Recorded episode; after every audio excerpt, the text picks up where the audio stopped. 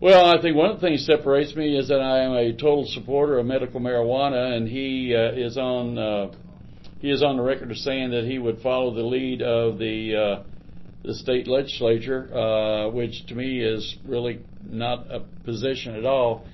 I totally support the legalization of medical marijuana. I don't know why you would not want to do something that would make life a little bit easier, more tolerable for an individual, because to me that is political. When it gets approved coming out of committee 17 to 1, which is a, a committee comprised of Democrats and Republicans, but the Republican uh, leaders refuse to bring it to the floor for a vote, that makes it political. And to be very honest about it, I think it's too damn important to be political. It should be a moral implication, and I think you should take care of people that need help.